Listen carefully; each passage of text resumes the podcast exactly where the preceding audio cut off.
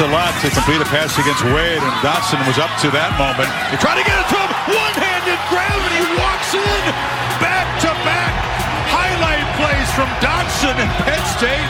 Still showing some fight. Wow.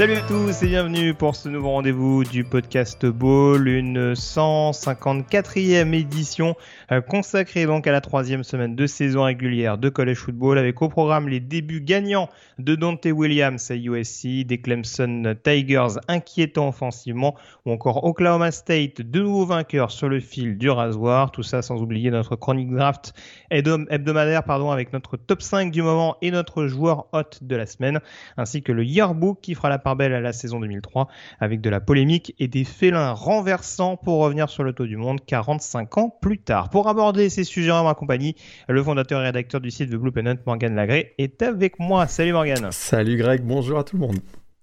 Morgan qui te fait l'honneur d'être avec nous en ce jour d'élection au Canada et ça c'est vraiment euh, voilà, c'est dire comment le, podcast Vault tient une part prépondérante en Amérique du Nord. On l'a libéré exprès pour cette occasion. Plus sérieusement, on va commencer à aborder tout de suite, Morgan, cette troisième semaine de saison régulière, avec notamment un focus sur la Pac-12 et sur USC.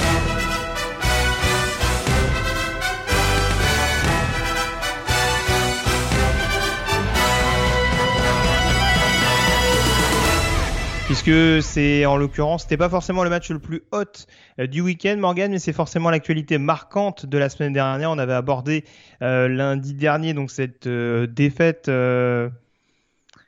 un petit peu humiliante malgré tout du USC à domicile face aux voisins Stanford. Je crois que le score était de 42 à 28. Euh, comme les choses sont bien faites du côté de la direction athlétique de Southern California, on a attendu le mardi, euh, lendemain de l'émission, donc pour euh, licencier Clayton. Alors c'est pas une sensation euh, en soi que son départ soit officialisé. Hein. C'est un joueur qui a longtemps été un joueur, un coach pardon, qui a longtemps été sur la sellette, arrivé du côté de, de USC en 2015. Mine de rien, il aura peut-être tenu plus longtemps que prévu. Ouais. mais voilà, c'était presque entre guillemets l'occasion rêvée pour la direction athlétique, puisqu'on sait qu'au moindre faux pas, de toute façon, la porte n'était pas très très loin. Même s'il les faux pas, il en avait quand même accumulé certains depuis un, depuis quelques temps. Mais 46-24 le bilan global à USC. Ben voilà, son, son bilan global est pas si mauvais que ça. Il y a, il y a 46-24, il y a un titre de conférence, euh, il y a une victoire au Rose Bowl, on se souvient ce fameux match face à, face à Penn State. Euh, donc, euh, il y a, voilà, c'était pas si mauvais, mais il y avait pas, voilà, il y, il y avait, pas de participation en playoff et ça c'est et ça c'est terrible parce que c'est un programme euh, historique, mythique. Vous, vous, nous entendez parler euh, souvent dans le yearbook, dans le yearbook d'aujourd'hui d'ailleurs, on va en parler de, de USC notamment. Donc c'est voilà, le problème c'est que il, il, semblait y avoir un, un, plafond, on va dire, pour pour pour Clayton et, et, et ce qu'on voulait, c'est passer la vitesse supérieure. On veut revoir USC en tout cas du côté de Los Angeles, on veut revoir USC dominer dans la Pac-12 et être régulièrement en playoff. Et ça, on n'avait pas l'impression que Clayton pouvait être celui-là parce qu'il était très aimé de ses joueurs, peut-être même un peu trop aimé de ses joueurs, disent certains. Donc c'est voilà, il y avait, il manquait, il manquait voilà ce petit quelque chose qui fait que euh, on, avait l'impression qu'on passerait pas un cap. Est-ce qu'on n'est pas dans le même cas de figure qu'avec Ed Orgeron justement, euh, qui avait marqué, qui avait marqué des bons points à USC en 2013 hein, quand il remplace, je crois, Lane Kiffin au, au pied levé euh, où il fait en effet euh, quelques bons mois et finalement euh, peut-être aussi parce qu'à USC c'est différent, on a besoin de glamour avant tout. On se dit c'est pas la peine et enfin en tout cas on, on a besoin d'un nom peut-être un peu plus ronflant. Ceci je pense qu'il a beaucoup joué contre Elton et quand on voit qu'Edward Joran a été champion avec LSU euh, quelques années après, on peut se poser des questions sur cette politique. Mais euh, en tout cas, ça nous amène un petit peu au candidat, au successeur annoncé, hein, parce que je l'ai dit, euh, Dante Williams, qui était l'assistant head coach de Clayton, a pris le relais.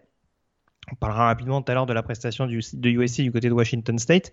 Il y a la question des successeurs maintenant qui se pose. A priori, tu me diras si tu as entendu autre chose, il y a trois noms qui semblent revenir avec insistance.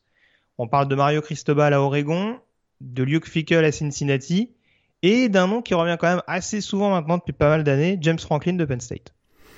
Tout à fait. C'est les trois, les trois candidats euh, qui semblent être les mieux, les mieux placés parce que d'abord ils ont réussi, euh, ils ont très bien réussi ces dernières années dans leurs programmes respectifs.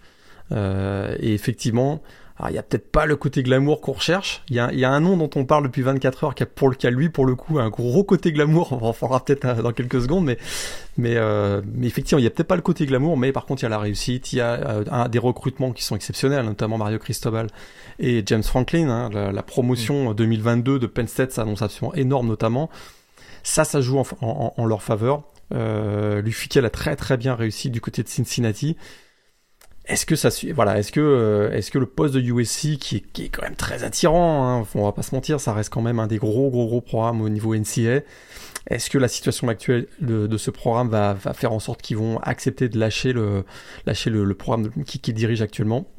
On voit que Mario Cristobal, il est juste en train de, de récolter les graines qu'il a, qu'il a, qu'il a semées, donc ce serait, on a, on a l'impression que c'est peut-être un peu tôt pour lui. James Franklin peut-être celui qui, euh, qui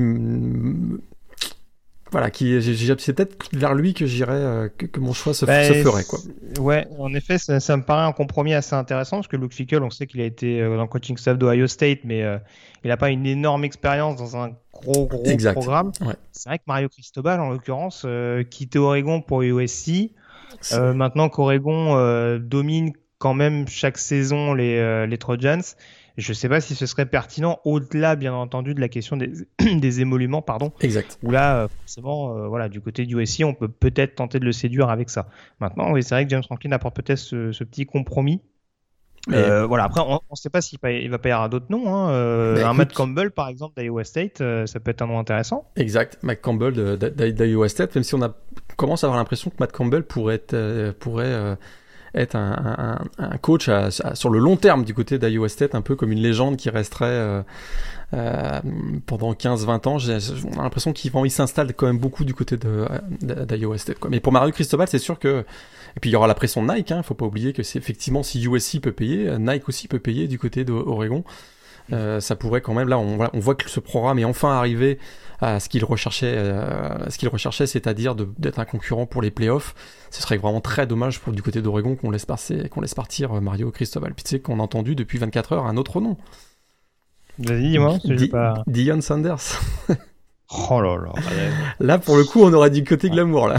Ah ouais, mais alors franchement, euh, si, si ça joue aussi bien que l'attaque de Jackson State ce week-end, euh, faut avoir du spectacle un peu du côté de Los Angeles.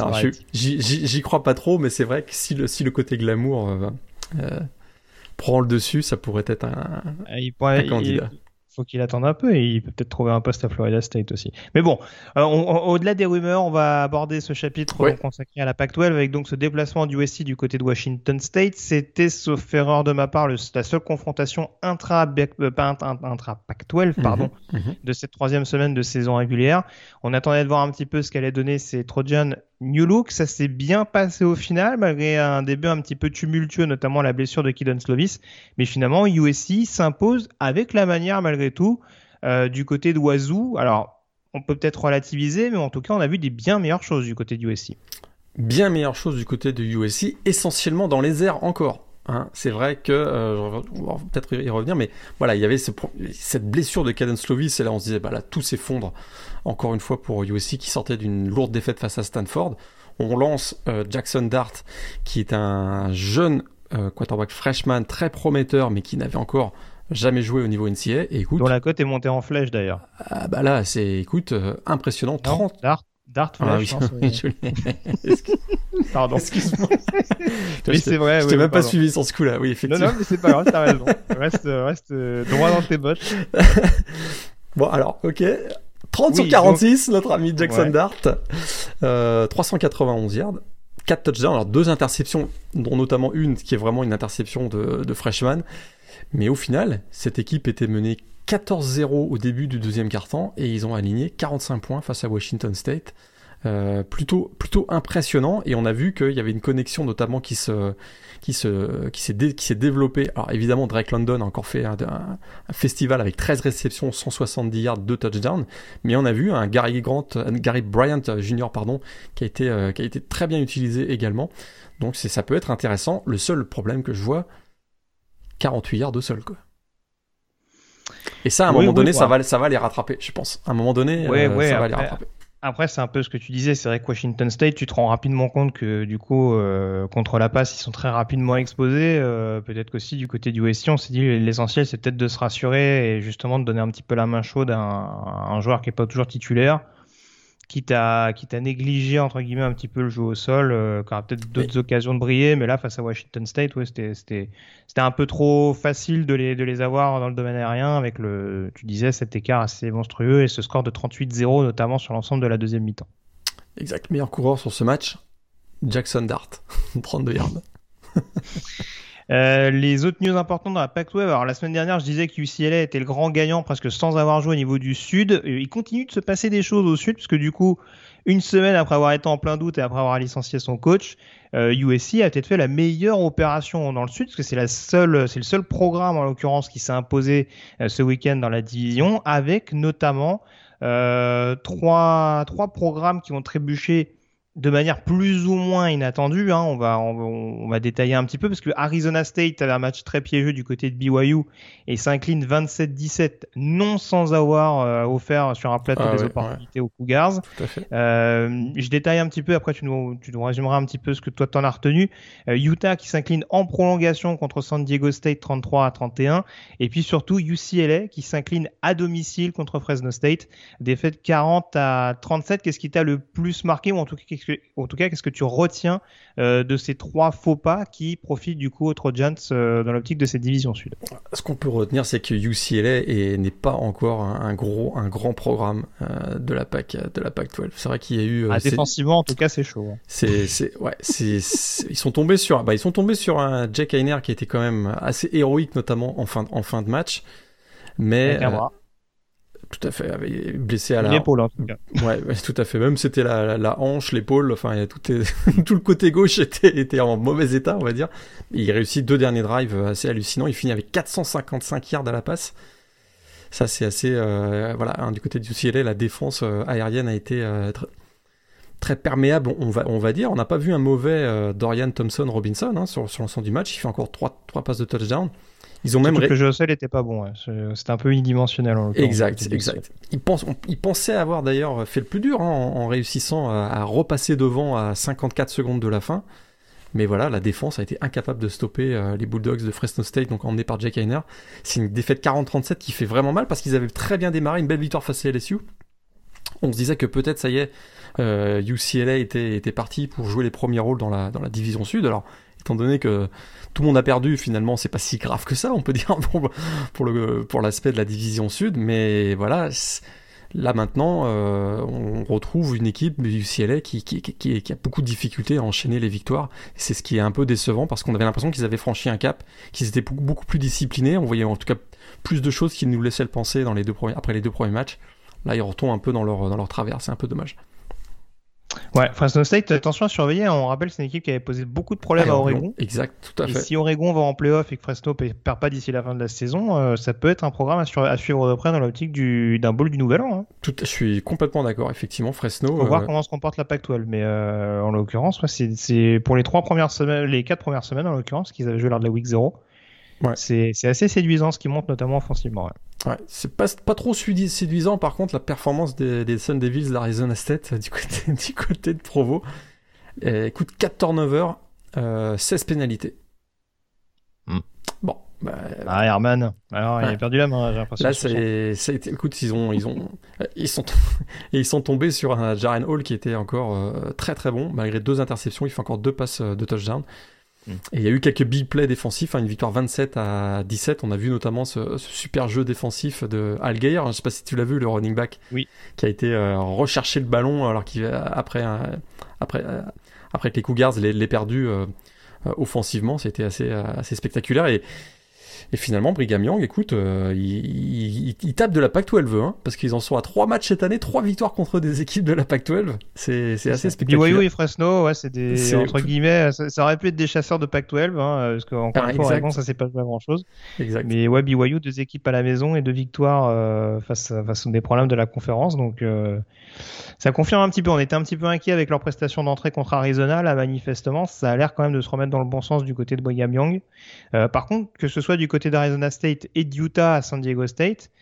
problème de quarterback. Alors, Jaden Daniel s'est resté jusqu'au bout à Arizona State malgré le, rendu un peu compliqué. Par contre, Charlie, Charlie Brewer à Utah, ça a, été, compliqué. Hein. Ça a été très très compliqué. Euh, 104 yards en 14 passes. C'est vraiment pas beaucoup. Alors ça n'a pas été beaucoup mieux euh, en termes de moyenne de passes, moyenne de yards par passe pour Cameron Rising, mais il a réussi 3 touchdowns. Donc ça fait toute la différence. Et on a peut-être vu effectivement une, un passage de relais entre les deux, euh, parce que Cameron Rising a donné un peu plus d'élan à, l'attaque euh, de Utah, notamment parce qu'il gagne des, yards au sol, hein, Cameron Rising. Et ça, c'est une grosse, une grande différence avec Charlie Brewer. Écoute, euh, défaite qui fait mal euh, après trois prolongations. C'est sûr que euh, on savait que l'attaque de, San Diego State allait être très très costaud au sol et ça a été encore le cas avec plus de 200 yards au, sol. Utah, hein, on en parlait à un moment donné pour le titre de conférence. ils n'ont pas, ils ont pas encore joué de match intra-conférence si je me trompe pas, mm. mais ils ont un bilan de 1-2 ça commence à devenir, euh, ça commence à devenir urgent. Ça, ça, va falloir qu'il cravache dans les confrontations intra-conférences. En tout cas, oui, euh, s'il finit champion de la Pac-12, euh, c'est pas dit que le champion de la Pac-12 soit en playoff. Je suis d'accord avec toi. ah non, ça commence à être compliqué. je me demande si c'est pas la première prolongation, enfin en tout cas dans des matchs importants, qui est vraiment jugée par une conversion à deux points, enfin sur la nouvelle règle des prolongations. Je crois que tu as raison, effectivement. Parce que euh, voilà, c'est vrai que le score est un peu étriqué en, prolongation. C'est un match que personne n'a voulu gagner. Hein. Je crois qu'il y a deux field goals manqués, notamment en prolongue. Exact. Donc euh, voilà, mais on en parlera. Il y a eu d'autres field goals manqués euh, de manière assez dramatique en fin de match dans d'autres rencontres. ça, c'est au niveau du sud. Au nord, pas grand chose à dire à part notamment les succès de, de Stanford à Vanderbilt et d'Oregon à Fresno State. A priori, les deux programmes qui semblent le plus fringants dans cette division. Washington a enfin lancé sa saison en écrasant Arkansas State à domicile. On passe à la Juste pour finir, la Pac-12, hein, euh, c'est inquiétant leur bilan dans les matchs, euh, dans les confrontations hors conférence générale, 16-16. Et ils ont, ils ont 10 défaites contre des équipes euh, en dehors du Power 5. Après 3 semaines. C'est assez épouvantable. Bon, il y a eu une longue traversée du désert hein, pour la, pour la Pac-12, hein, parce qu'en l'occurrence, ça avait l'air un peu plus fringant cette année dans le sud. Bon, on voit que c'est pas tout à fait rassurant non, plus, mais euh, il y, a eu des, il y a eu des saisons bien plus dramatiques que ça euh, dans mon souvenir et dans un passé euh, plus ou moins récent. On passe à la conférence SEC, du coup on va forcément parler de cette confrontation du côté du Swamp entre Florida classé numéro 11 et Alabama classé numéro 1. Victoire du Crimson Tide 31 euh, à 29. Morgan euh, rencontre un petit peu à double visage du côté d'Alabama, c'est-à-dire qu'on a eu un début de match hyper conquérant qui a permis notamment euh, aux joueurs de Nick Saban de, on va dire de de s'assurer un petit confort, un petit matelas en tout cas qui leur a été bénéfique en fin de rencontre. Euh, pourtant, paradoxalement, le coach du Crimson Tide qui n'a pas été très satisfait à la fin de la rencontre, notamment euh, parce que Alabama a permis à, Florida de se remettre dans le bain. Euh, lui pointe notamment du doigt des erreurs mentales, on va dire défensives. on sait qu'ils ont beaucoup été piégés dans les zones intermédiaires, notamment hein, par Emory Jones, hein, sachant que Anthony Richardson était blessé de mémoire. Euh, donc du coup, euh, voilà, il y avait que le quarterback euh, numéro 5 des, Gators. Et on n'est pas passé loin du côté de Florida d'éventuellement, ne serait-ce qu'arracher une prolongation. Qu'est-ce que tu retiens, toi, cette, première partie de rencontre où Alabama a été extrêmement fringant, ou en effet cette deuxième partie où, voilà, peut-être aussi inconsciemment, on a levé le pied, on, a failli se faire un petit peu piéger par cette équipe des Gators? Eh bien, écoute, comme dirait Jim Carrey dans Dumb and Dumber, euh, there is a chance. Parce que peut-être que finalement, Alabama n'est pas imbattable cette année. C'est ça que je retiens. C'est-à-dire qu'effectivement, après le premier carton et 21-3, euh, on se regardait tous et on disait Oh là là là là là là. C'est parti pour euh, la grosse raclée.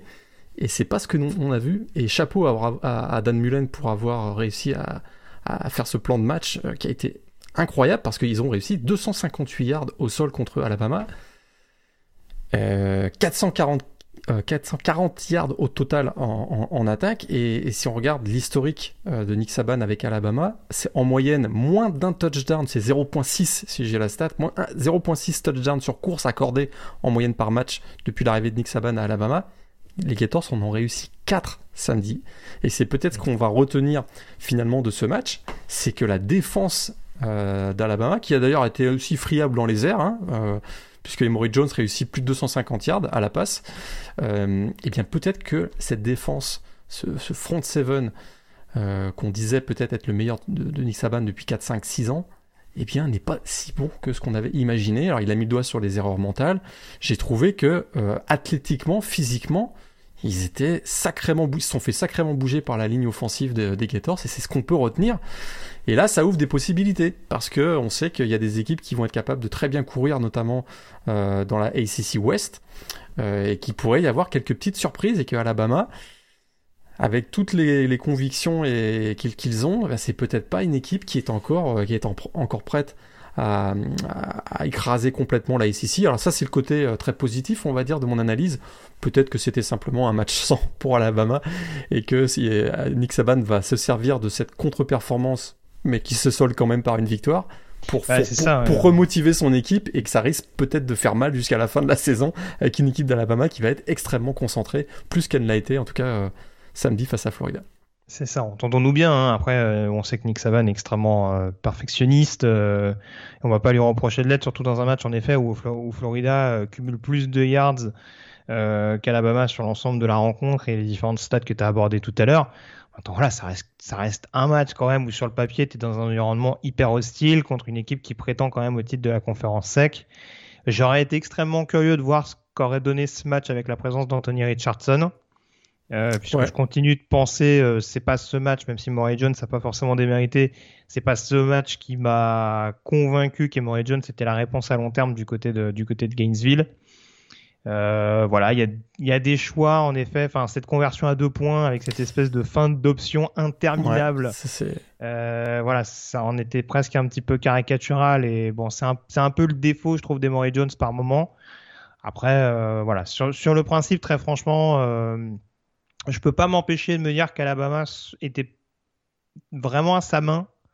Euh, il menait 21-0. Enfin, sur, sur, les, sur les premiers drives, ils, enfin, ils étaient vraiment ils, étaient vraiment hyper faciles, enfin en tout cas hyper redoutables. Et euh, je peux pas me dire qu'il n'y a pas eu un relâchement euh, coupable de la part de, euh, de, de l'attaque et de la défense sur ce match-là. On s'est dit ça va passer finalement. En face, il n'y a pas grand-chose. Et où au final, quand Florida s'est rebellé, bah, on a forcément rendu le momentum et on s'est, on s'est un peu mis des doutes tout seul.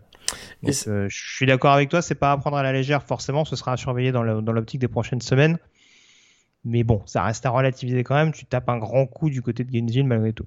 Dans une ambiance, comme tu as dit, ultra hostile. Et c'est aussi un des grands enseignements de ce match, c'est que ben, pour Bryce Young, hein, le freshman, c'était son premier match en déplacement dans un environnement hostile et il s'en est très bien sorti malgré tout avec 240 yards à la passe, 3 touchdowns. C'est aussi un des enseignements qu'on peut retenir. Et il va, grandir, hein, il, va grandir avec ce type de performance. Et, euh, c'est plutôt intéressant. Mais tu vois, Nick Saban, je pense qu'à 14-0, il a tapé une énorme gueulante sur la sideline. Je sais pas si tu te souviens.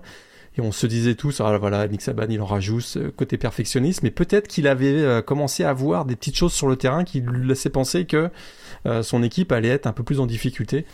Et euh, mm. c'est assez, intéressant. Euh, de, ça va être très intéressant de voir comment cette équipe va réagir parce que dans deux semaines, ils ont un match face à Ole Miss qui va être euh, extrêmement, extrêmement intéressant face à l'attaque explosive de Len Kiffin. Oui, on sait qu'on parle beaucoup de Texas A&M par rapport à Johnny Manziel, mais s'il y a une équipe qui, qui quitte beaucoup Alabama ces dernières années, c'est souvent Ole Miss, que ce soit avec Luke Freeze ou même avec Len Kiffin l'année dernière, parce qu'il me semble que vous avez pris quand même un wagon de points. exact même si en face il y avait la, la, la, Lone Dolphins defense, euh, ils avaient quand même mis beaucoup en difficulté cette défense d'Alabama qui a été déjà pointée du doigt au cours de ce week-end. On va aller vite sur le reste de la SEC, parce qu'en l'occurrence, euh, hormis Florida, toutes les équipes classées qui jouent à domicile ont gagné, à savoir Texas A&M, Arkansas, Georgia et Ole Miss.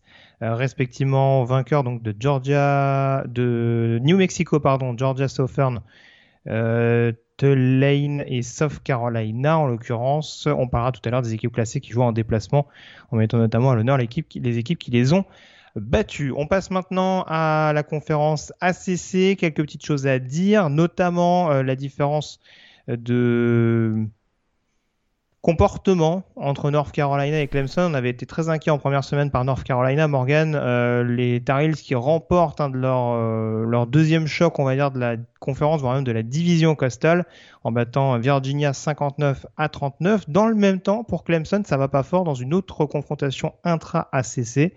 On a été resté notamment sur leurs trois points marqués contre Georgia. Visiblement, ils ont pas mal de difficultés contre les défenses géorgiennes. Victoire 14 à 8 contre Georgia Tech. Qu'est-ce que tu retiens le plus la, renaissance de North Carolina ou forcément cette, difficulté offensive de la part des joueurs de Davos Swing On dirait un petit mot de l'attaque de North Carolina, mais c'est qui est quand même c'est un peu inquiétant ce qu'on voit du côté de Clemson. Euh, écoute, après trois matchs cette année, euh, DJ Wagalele a lancé plus d'interceptions que de passes de touchdown. L'attaque des Tigers n'a réussi que deux touchdowns en huit cartons contre des équipes euh, du Power 5. J'ai éteint mon téléphone, euh, si vous l'avez entendu. et puis, écoute, ce qui est très inquiétant, c'est que voilà, on a un jeu au sol qui est inexistant, totalement inexistant, malgré l'apport de Will Chipley, qui a réussi deux, donc le, le, back true freshman qui a réussi deux touchdowns. Mais là, on voit que l'apport qu'avait un Travis Etienne sur le jeu offensif de Clemson était énorme. On s'en souvient que souvent, lorsque ça, il y avait des c'était un peu difficile dans les airs. On donnait le ballon à, Travis Etienne et il faisait basculer le match. On n'a plus ça, je trouve, cette année du côté de Clemson. On l'avait d'ailleurs identifié au moment des, des, previews. Ça se confirme avec une performance de, de, la ligne offensive qui est vraiment en grande, en grande difficulté depuis le début de la, de la saison. Et, Écoute, il n'y a pas de big play en attaque, quoi. Il y a très très peu de big play. Voilà, j'avais la stat, la plus longue passe du match face à Georgia, Georgia Tech, c'est 17 yards. C'est minuscule quand on pense aux années qu'on a vécues euh, avec Trevor Lawrence notamment.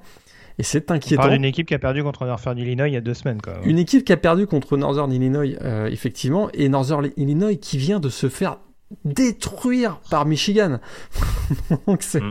donc euh, je m'inquiète quand même beaucoup, et peut-être plus inquiet que euh, par, la, par, la, par la performance, euh, la contre-performance offensive de Clemson, que je suis impressionné de la performance euh, de, de l'attaque de North Carolina, même si ça a été une renaissance parce qu'on était très inquiet du côté de North Carolina après le premier match face à Virginia Tech.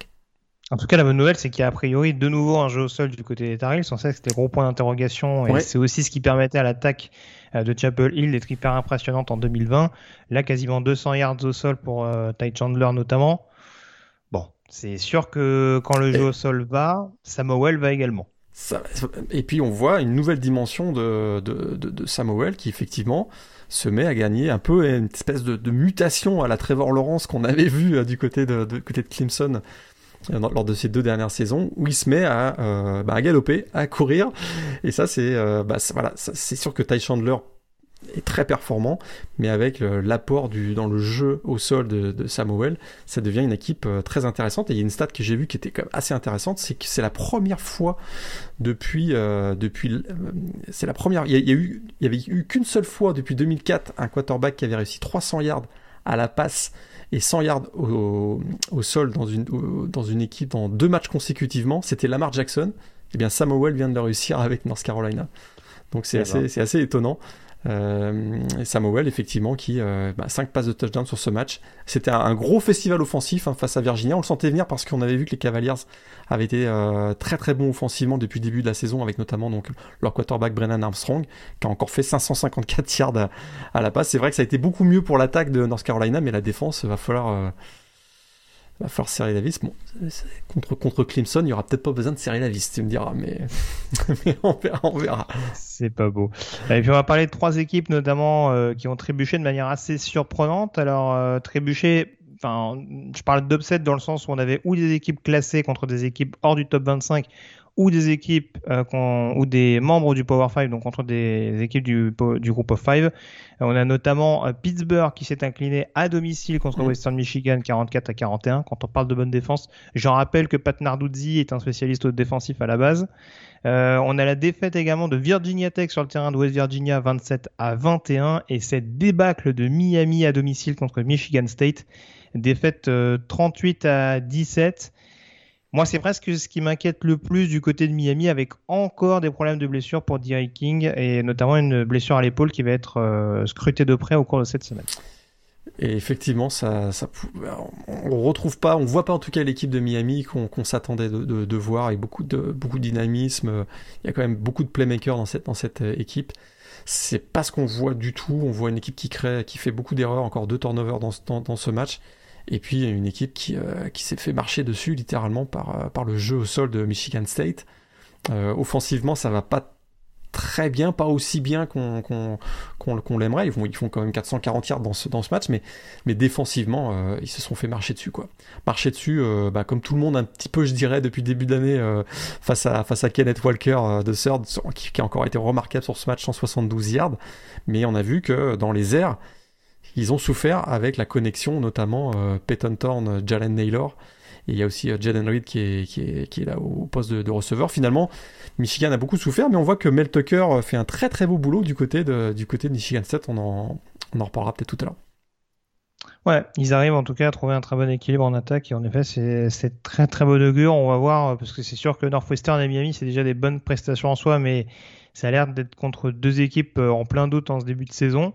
Mais en effet, on aura l'occasion d'en reparler dans, dans quelques minutes par rapport à ça. Juste un petit mot pour terminer sur la CC. Euh, on est un petit peu obligé de le faire, mais Florida State notamment qui prend une débâcle du côté de Wake Forest. On va pas se répéter chaque semaine, mais déjà 0-3 pour Florida State, qui a pas joué Clemson, qui a pas joué Florida, qui a pas joué Miami. Euh... dur. Ça, ça va encore être une longue saison et bon, je veux pas m'acharner, je veux pas m'acharner sur Mike Norvell, dont c'est seulement la deuxième année, mais il y a aussi une question de contenu. Hein. Ça commence à sentir le sapin. Très sincèrement, on voit que il réussit pas à avoir l'adhésion de son groupe, euh, il réussit pas à remotiver, réénergiser, redynamiser cette, équipe.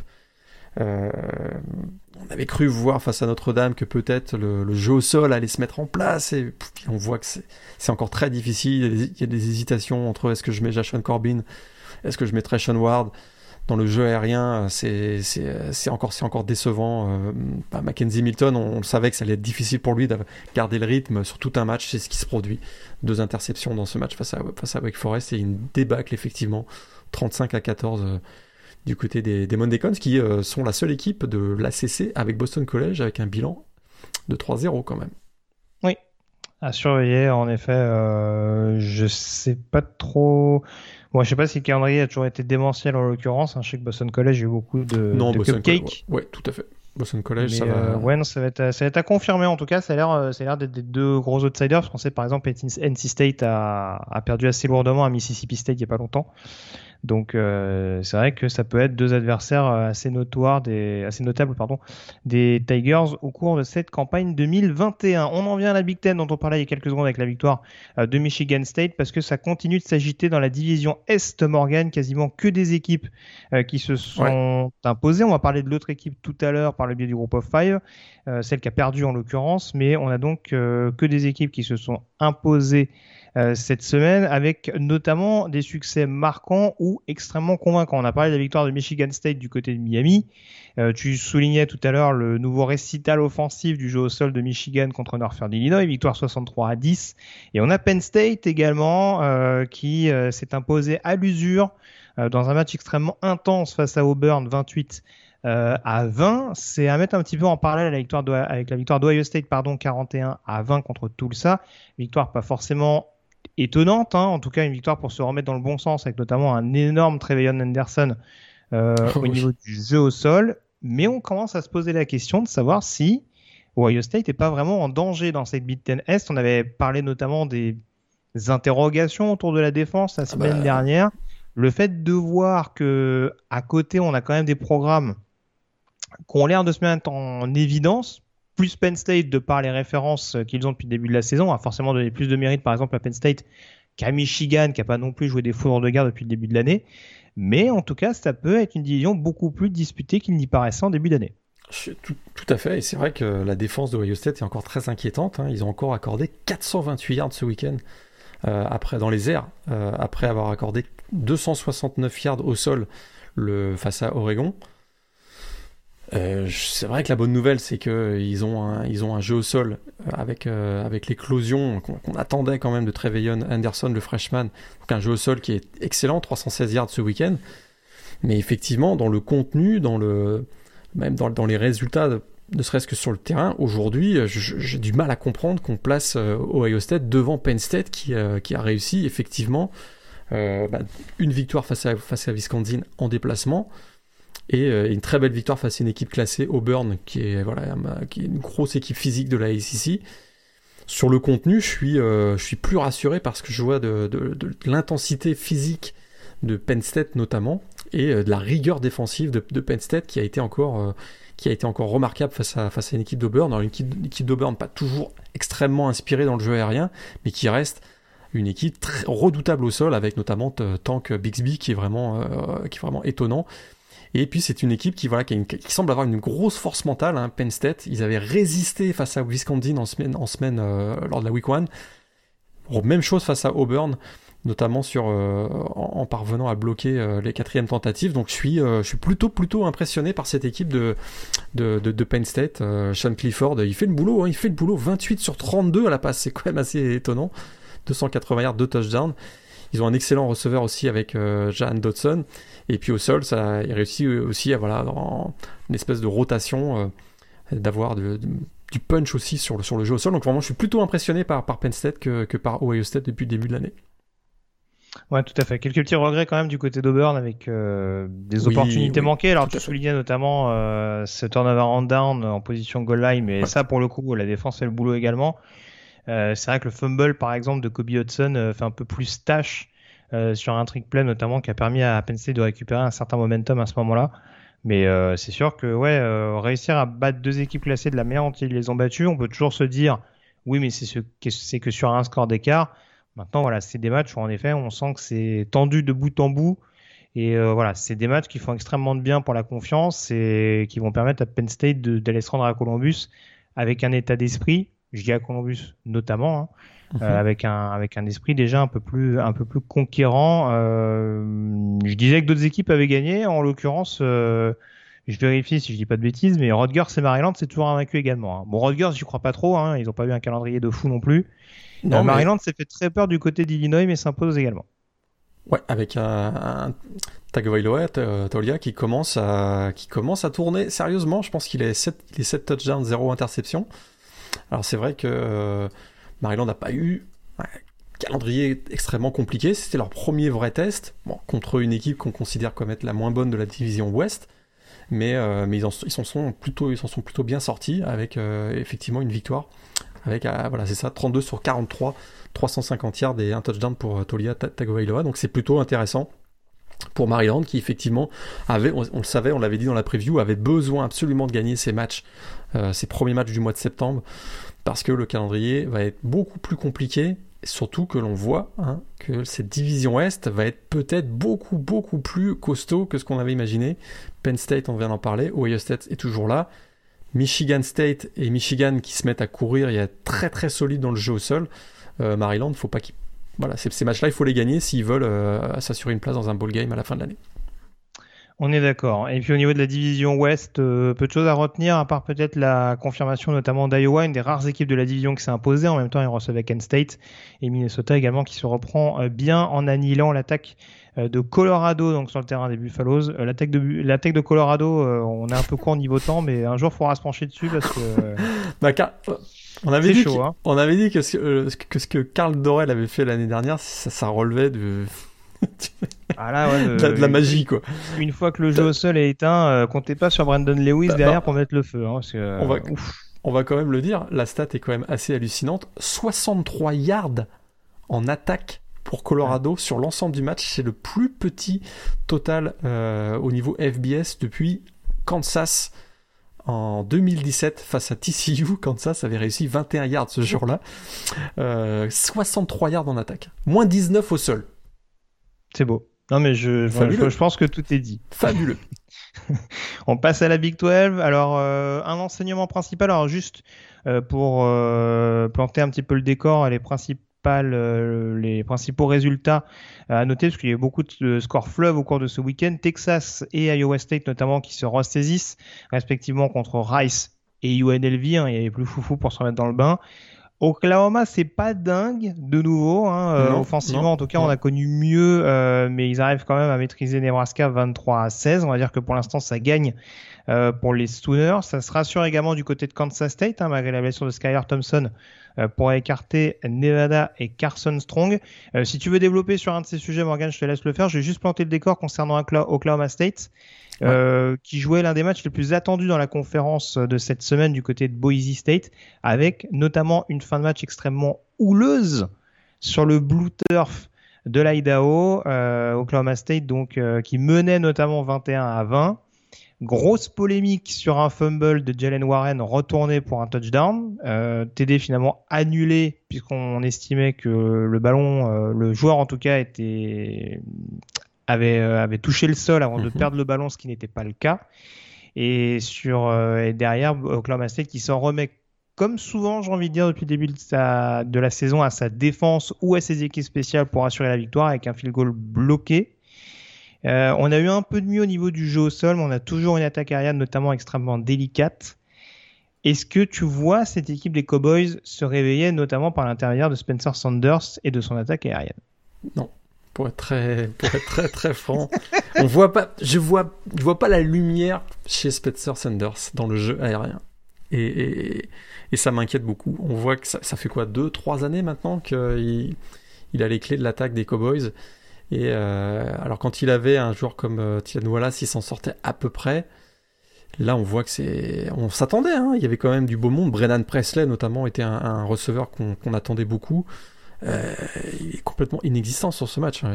Une réception seulement sur cette rencontre et on voit que, écoute, bah, je pense que Mike Gundy le voit bien aussi. Euh, sur cette rencontre, la distribution dans le jeu offensif est assez claire. 57 courses, 13 passes. Tout est dit. Mm. Tout est dit. Je pense qu'il voit, il voit à l'entraînement chaque, euh, tous les jours de la semaine que le jeu aérien ne se met pas en place. Euh, j'ai pas, ça, Boise State avait pas la réputation d'être une équipe friable dans le jeu au sol, donc c'est plus par, c'est plus par défaut et parce qu'ils ont joué, ils se disaient qu'en passant dans les airs, ça allait être euh, une catastrophe, que, qu'ils ont fait le choix de jouer, euh, jouer, jouer au sol. Donc ça va être compliqué pour cette équipe de, tenir toute la saison uniquement par les exploits de Jalen Warren, qui fait un très bon début de saison quand même, il faut, il faut le noter, plus de 200 yards notamment dans ce match-là. Oui, en tout cas, voilà, c'est son match référence depuis son arrivée euh, à, Oklahoma State. Il a fallu qu'il affronte une équipe de la Mountain West pour se rappeler qu'il affrontait Boise State il n'y a pas si longtemps que ça. oui lui l'ancien Iggy, euh, mm. mais en l'occurrence, oui, c'est sûr, du côté d'Oklahoma State, euh, ça fait quand même le troisième succès, alors je crois même avec euh, un score d'écart, hein, parce qu'il me semble que Missouri State et, tout ça, ça s'est joué tardivement. Ah, ils s'en sortent, vraiment bien sur ce match. Ouais, très clairement, parce que vraiment, le, c'est encore certains se seront peut-être rappelés d'un Patriots Jaguars en finale AFC euh, il, y a, quelques années de ça, où en effet on annule le, retour. Je crois que c'est euh, JL Skinner qui, euh, qui récupère le fumble pour, pour aller marquer le touchdown et où le coup de sifflet instant, intempestif pardon, profite à l'équipe qui a commis le fumble c'est ouais, on peut avoir des regrets du côté de Boise, surtout que là, pour le coup, euh, si je fais le comparatif avec les Broncos, euh, après leur défaite à UCF en fin de match dans un match qu'ils ont longtemps dominé, euh, ça commence à faire un peu plus la grimace pour l'équipe d'Andy Avalos. Pour Oklahoma State, ça reste invaincu, mais très franchement, va pas va falloir vite se remettre en condition avant les confrontations contre les équipes de la Big, de la Big 12 parce que certes, il y a des équipes qui ont commis des écarts. On parlait de Texas, d'Iowa State notamment. Euh, West Virginia a aussi perdu depuis le début de la saison, mais très franchement, de ce qu'on voit en termes de contenu, notamment offensivement, euh, si la défense des Cowboys commence à rompre légèrement, euh, ça peut être un peu compliqué. Hein. Il y a un, gros, un match important face à Kansas State samedi prochain, mm. parce que c'est deux équipes qui semblent être des candidats pour la troisième, quatrième place à peu près dans la conférence Big 12, donc ça peut être intéressant. On passe du coup, euh, tu voulais dire quelque chose sur les autres équipes qui ont gagné On peut passer au Group of Five aux Indies? Oklahoma, on commence à s'inquiéter hein, pour Spencer euh, Rattler quand même, hein, parce que. Euh, oui, les deux équipes de Oklahoma, c'est pas standard. ouais, on s'attendait à mieux. il a du retard à l'allumage, en tout cas, lui qui était parmi les favoris pour le trophée S-Man, très clairement, c'est pas encore ça depuis le début de la saison et de manière générale, même l'attaque d'Oklahoma, qui était si explosive, les attaques de Lincoln Riley, on voit que il euh, y a des playmakers, mais ils ont ils semblent avoir de la difficulté à s'exprimer et euh, ils sont tombés sur une bonne équipe quand même, faut le dire, de Nebraska et vraiment, notamment défensivement, on sait que c'est plutôt la défense qui mène, euh, qui, permet à Nebraska de survivre depuis le début de la saison, mais ça a été encore le cas face à Oklahoma malgré la défaite, mais c'est vrai que tu vois, un joueur comme Marvin Mims qu'on s'attendait on, attendait peut-être qu'il explose complètement cette année, le receveur de, des Sooners. C'est pas du tout le cas. on sait qu'il y a Mario Williams qui est là, Jadon Hazelwood également. Au sol, ils ont Eric Gray, Kennedy Brooks. Spencer Rattler fait à peine 200 yards à la passe dans ce match. Je trouve qu'on n'a pas encore vu cette équipe d'Oklahoma euh, qu'on attendait euh, avoir, cette, attaque explosive et c'est pas du tout le cas pour l'instant. Malgré tout, ils ont un bilan de 3-0. très bien. Du coup, on passe aux indépendants et au groupe of five avec euh, notamment un petit parallèle, si tu me permets, Morgan. Notre-Dame qui s'impose 27 à 13 contre Purdue. Mmh. Nouvelle victoire un peu sur le tard quand même pour les joueurs de Brian Kelly pour, euh, pour vaincre le rival de l'État, pardon, euh, avec encore un changement de quarterback du côté de Purdue, sinon c'est pas drôle. Euh, en parallèle, Cincinnati est en, déplacement du côté d'Indiana dans l'un de ses principaux chocs de la saison, en tout cas dans les déplacements. Euh, ça a longtemps été un chassé-croisé entre Indiana et Cincinnati. Euh, des Bearcats qui s'imposent finalement 38 à 24. Euh, et pour en dire un gros merci notamment à Darian Beavers euh, qui réalise pas mal de big plays euh, en défense. Et du coup, on en vient presque à se demander, parce que hormis Indiana, l'un des gros chocs hors conférence, j'entends, de Cincinnati, c'était donc Notre-Dame du côté de South Bend. Est-ce que le favori est forcément irlandais? Je ne sais pas, pour être très, pour être très très franc. Euh, écoute, qu'est-ce que t'en penses, toi? Bah, je t'avoue. vas-y, vas-y. Vas bah non, mais en tout cas, je vois. C'est vrai que du côté de Notre-Dame, alors c'est sûr qu'il y a ce, il y a cet orgueil. On sent que c'est une équipe euh, qui baisse jamais les bras, en effet. Mais c'est vrai que euh, du côté de Cincinnati, on sent un peu plus de capacité à appuyer sur l'accélérateur, à être capable de de faire mouche dans sur, n'importe quelle phase de jeu, hein, parce que là, en l'occurrence, euh, c'est vrai que même quand ils étaient moins bien, par exemple, il y a ce retour de, de coup de pied de Trey Tucker qui termine en touchdown. C'est vrai que du côté de Notre-Dame, et tu en avais déjà parlé, par moment, on a l'impression que les solutions sont un peu limitées. Ça va être un coup Kyren Williams, un coup Michael Mayer. Il y a des solutions, j'entends, mais c'est vrai que c'est c'est peut-être c'est peut-être un petit peu moins fringant et là-dessus je me demande hein, si Cincinnati euh, qui est classé numéro 8 au moment où on enregistre cette émission euh, déjà ça conforte le fait bien entendu cette victoire à Indiana que qui sont des gros gros candidats ne serait-ce qu'à un bowl du Nouvel An enfin en tout cas en tant que gros représentant du groupe of five. Euh, Indiana on l'a pas dit mais prestation encore un peu en demi-teinte de Michael Penix au passage oui. je trouve. Trois interceptions ouais. Voilà. Euh, et ouais, euh, très franchement, s'ils gagnent à Notre-Dame, j'ai du mal très concrètement à voir ce qui peut les arrêter d'ici la fin de la saison. Après, euh, ils n'auront pas un calendrier simple en intra-conférence. Hein, je dirais SMU, UCF, Memphis ou, ou, un degré moins de Tulane, faut aller. Ce sera pas, ce sera pas que des promenades de santé. Mais je commence à me demander si une victoire de Notre-Dame est pas un upset. J'anticipe un peu, hein, c'est pas des ce week-end a priori. Donc, euh. sans, sans, vouloir redorer le blason de, Notre-Dame, j'ai pas été si impressionné que ça par Cincinnati ce week-end, pour être très franc.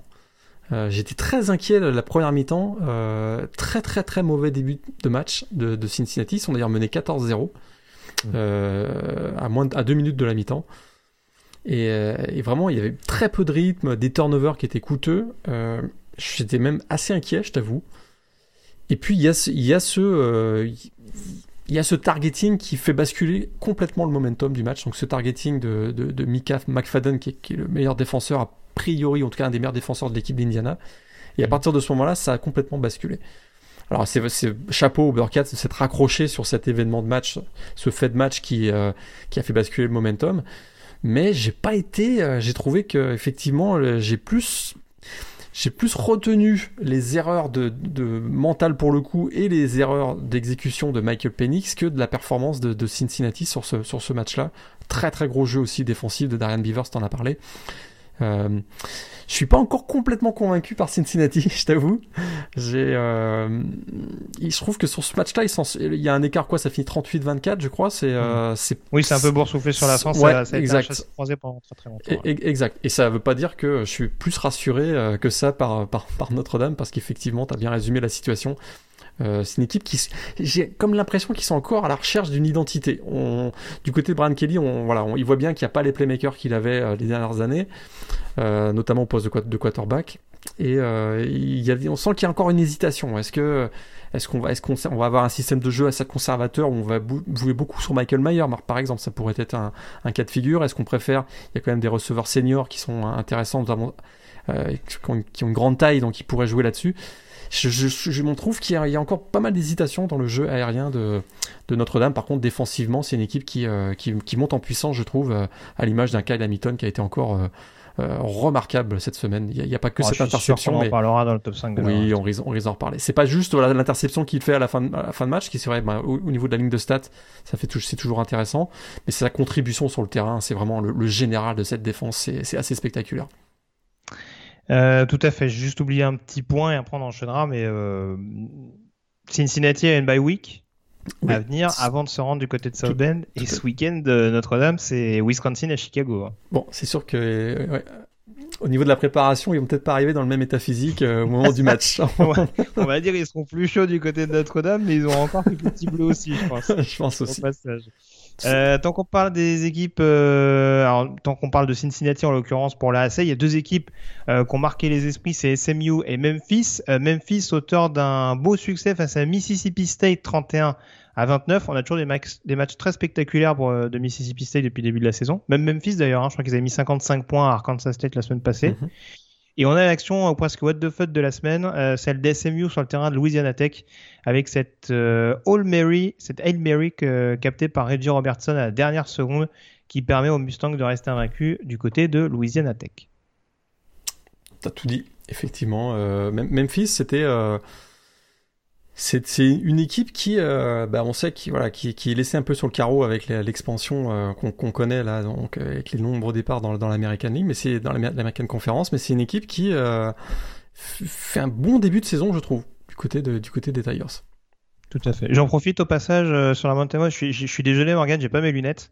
Je ne vois pas le leader de la division Mountain. ah, si, ça y est. C'est Utah State qui s'est imposé du côté d'Air Force, 49 à 45. Et attention à Utah State, attention, la, confrontation contre Boise arrive. Vous m'excuserez les fans des Broncos, mais euh, je pense que j'aurais choisi mon camp. Bonne wagon, comme dirait l'autre. Donc ça c'est au niveau de la Mountain West, dans l'une des rares confrontations intra-conférence. Euh, dans la Sun Belt, en l'occurrence, résultat important pour Coastal Carolina qui s'est fait peur mais qui s'impose du côté de Buffalo. Euh, ça confirme également du côté d'Appalachian State assez large vainqueur Dillon, euh, programme de 1AA et on recommande chaudement le Louisiana Monroe Jackson State, un récital offensif. Victoire 12 à 7 des Warhawks pour dominer euh, tu te, tu, te moques, mais cette, ce match-là mettait un terme à une série de 18 défaites de Louisiana Monroe. Qui non, moi je, moi je me moque parce que la semaine dernière j'ai vu Jackson State qui jouait, alors je sais plus si c'était Florida A&M ou une équipe comme ça, et c'était déjà un match pourri offensivement. et je me suis dit ah ouais quand même c'est chaud. Ah le fils Sanders, euh, apparemment il a du mal à faire bouger les chaînes, mais bon après. Euh, ce sera pas le premier, ce sera pas le dernier, hein, comme dirait l'autre. Non, non, après, c'est un, un, bon prospect, hein, mais bon, c'est pas. Pour l'instant, offensivement, ça vend pas du rêve, Jackson State. Hein, de, du peu que j'en vois. C'est pas moi le spécialiste FCS dans, dans la rédaction euh, quand même, c'est un peu chaud. Euh, pas grand Vas-y, vas-y, tu voulais C'est pas, pas le meilleur programme de la, de la FCS. Jackson Regarde, la FCS réussit plutôt très bien cette année, hein, puisque euh, ils réussissent. Euh, ils ont, ils, ils, ont, ils sont à quoi? 17 ou 18 victoires déjà depuis le début de la saison ce qui, euh, ce qui, ce qui rapproche, euh, ce qui nous commence à nous faire penser qu'on va peut-être connaître une saison complètement fou, complètement. Euh, c'est 10 victoires, pardon, 10 victoires contre des équipes FBS et notamment, et donc le record c'est 16 en 2013. Voilà, je l'avais noté. Donc la FCS, pas si mal. On ne tape pas sur la FCS, monsieur. J'ai pas parlé de Northern Arizona qui a gagné à Arizona, t'as raison. Et Incarnate euh... Word qui a gagné contre Texas Tech. Euh. Oui, mais ça, ça, je fais exprès de pas en parler. Euh, dans la MAC, du coup, pas grand chose à dire. Juste la victoire convaincante de Wyoming face à Ball State, victoire 45 à 12. Les Cowboys qui se, qui se, voilà, qui se mettent en confiance, on va dire euh, dans l'optique des confrontations intra-conférences. Et puis je regarde rapidement au niveau de la CUSA, avec notamment euh, la victoire plein d'aplomb de UAB, large succès du côté de North Texas 40 à 6. On a également la victoire de Florida Atlantic contre Fordham, programme de 1AA, et de UTSA contre Middle euh, Tennessee euh, pour euh, les résultats importants dans cette conférence. Je regarde également au niveau des indépendants. Liberty s'est imposé contre Old Dominion. On a Army également qui s'est imposé contre Connecticut. Et BYU, on en a parlé tout à l'heure. Tes trois matchs de la semaine, Morgan bah, revoir absolument Florida contre Alabama. Je pense que tu vas être quand même d'accord. À revoir aussi Penn State Auburn. Moi, j'ai trouvé match ultra ultra intense. Et puis, euh, bah, peut-être si vous êtes vraiment, voilà, si vous aimez le, jeu offensif, peut-être Virginia contre contre contre pardon North Carolina. Ça peut être un beau programme si vous. Oui, tout à fait. Non, il y a des matchs, euh, il y a des matchs assez assez sympas. Le UCLA Fresno est, assez cool. Tout à fait, c'est ce que j'allais dire. si, vous aimez le suspense, il y a des, il y a UCLA contre. et puis, euh, si vous aimez les chasseurs de mouches dans le backfield défensif de UCLA, éclatez-vous. Hein. Franchement, je pense qu'il y a une belle collection à faire. Mais voilà en tout cas ce qu'on pouvait dire sur les matchs de cette semaine. C'est parti pour la chronique draft.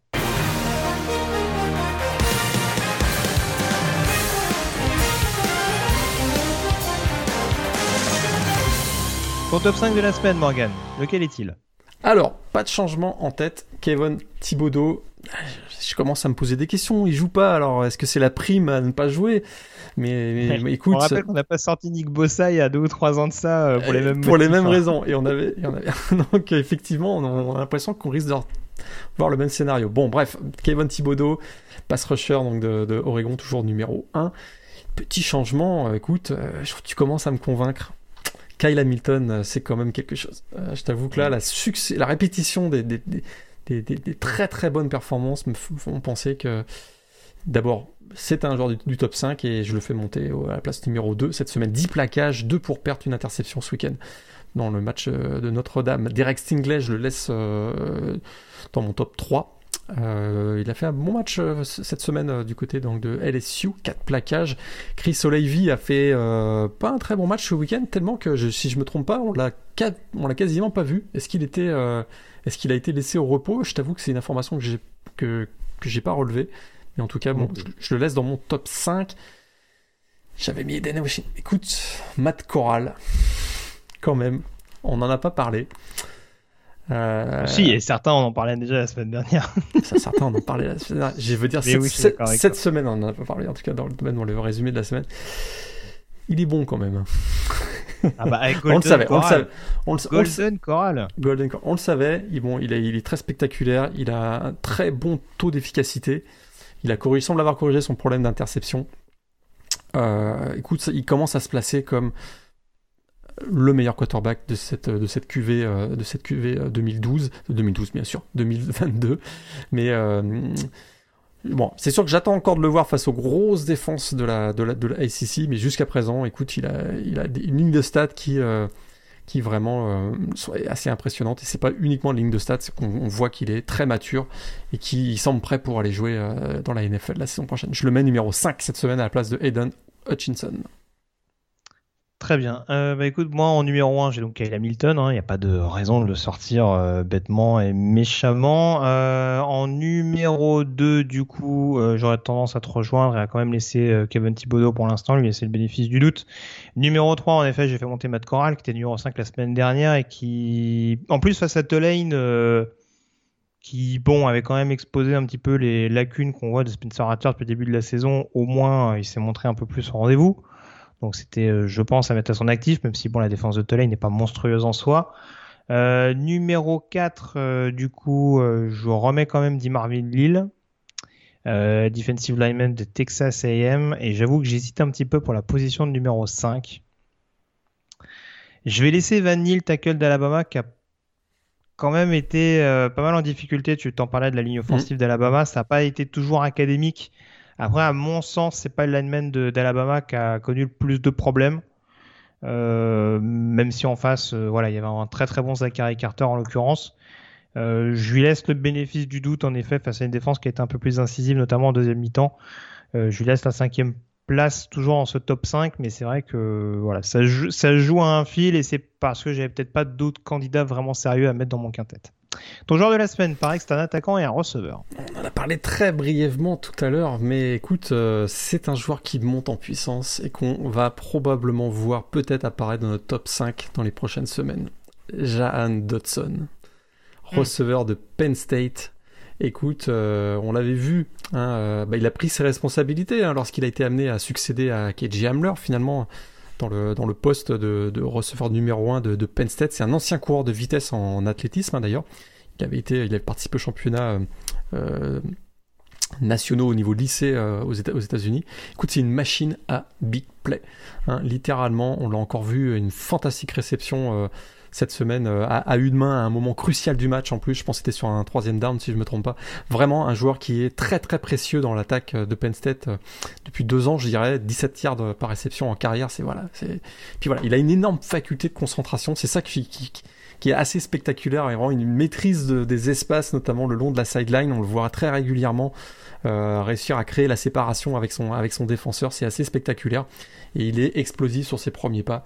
Euh, voilà, ceux, ceux, ceux, qui, ceux qui suivent la NBA connaissent le, principe des hesitation moves. Euh, c'est exactement ça. C'est-à-dire qu'il est vraiment très déstabilisant pour les adversaires sur les premiers pas. Et c'est un joueur qui va être extrêmement précieux. Il manque peut-être de puissance et de robustesse hein, pour la NFL. C'est ça qui risque de le rattraper peut-être un peu, mais il a des, tellement des mains en or mm. que je me dire qu'il peut trouver sa, sa position, sa, une équipe qui va réussir à bien l'utiliser dans la NFL. J'en reste, je, je, suis convaincu. En fait, il est dans une espèce d'entre-deux, c'est-à-dire que pour un joueur de son gabarit, donc c'est un receveur d'un mètre 80, euh, je pense que ce sera ni le plus rapide et le plus explosif du lot, ni le plus physique. Donc c'est vrai qu'il est dans un espèce d'entre-deux ou dans les critères un peu basiques des scouts NFL, on va dire, ouais, mais il est où l'effet waouh en fait? Et euh, c'est là où en effet je te rejoins totalement. Moi, c'est un joueur que je trouve assez assez sous-estimé par rapport à d'autres. Euh, il, est il était dans mes tout premiers receveurs avant le début de la saison et je suis content de voir qu'il confirme euh, le potentiel que je lui trouvais. Je rappelle qu'il est quand même mis à l'honneur dans le générique de l'émission, c'est quand même pas rien au passage. Hein. Absolument. voilà, mais euh, non, non, voilà, c'est un joueur avec un énorme potentiel qui est en effet en train de confirmer parce que c'est un joueur en effet, comme tu le dis, démontre qu'il a les nerfs solides en toutes circonstances. Dans ce début de saison un petit peu compliqué de Penn State, euh, voilà, même si offensivement c'est pas là où Penn State se distingue le plus depuis le début de l'année, c'est en tout cas lui qui est le fer de lance de cette euh, de cette escouade là pour bonifier euh, tout ce que peut faire de bien, en, tout ce que peut faire le programme de bien en défense. Donc voilà, je, ne peux que te rejoindre et c'est vrai que voilà, c'est cette espèce d'entre-deux qui risque de l'écouter cher un petit peu dans le processus draft. Mais euh, oui, oui, c'est un, un, super talent en, l'occurrence. Euh, moi, je suis parti sur un défenseur un peu plus obscur euh, de conférence américaine, le cornerback d'East Carolina, Jaquan McMillan. Euh, Redshirt sophomore, je crois, donc d'East Carolina, qui a notamment été précieux avec une interception au cours de ce week-end du côté de Marshall lors de la victoire des, Pirates. Alors je sais que tu dis que je survends East Carolina depuis le début de la saison. Une victoire, ça y est, un joueur des Pirates euh, en joueur de la semaine. Mais en tout cas, c'est un profil extrêmement intéressant. Euh, là aussi, c'est pas le profil le plus athlétique du plateau. C'est un joueur relativement trapu, mais c'est un joueur qui a une excellente lecture et c'est un joueur qui a un sens de l'anticipation et, euh, du plaquage qui est extrêmement intéressant. Donc je pense que vraiment, euh, dans l'optique de la NFL, ça peut être un joueur à suivre de très très près. Euh, voilà, j'en fais pas un cornerback numéro 1. Là, c'est encore une fois, c'était plus un profil un peu obscur. Et je le répète, c'est qu'un sophomore de mémoire. Donc euh, il a largement le temps de s'aguerrir. Mais euh, voilà, on voit que c'est vraiment un joueur qui est déjà le taulier défensivement d'East Carolina. Certains diront que c'est pas difficile, mais que ça commence vraiment à être un des tout meilleurs défenseurs de l'AAC quand on sait qu'il y a par exemple des bons corners du côté de Cincinnati, je pense que c'est assez notable. Donc ça me paraissait, ça me paraissait euh, important de le mettre à l'honneur, surtout dans une victoire euh, coup près du côté de Marshall, euh, qui reste quand même une bonne attaque malgré tout de Group of Five, et avec un succès acquis sur une interception à la dernière minute. On peut passer du coup au yearbook, Morgan? Allez, c'est parti. C'est parti, direction la saison 2003.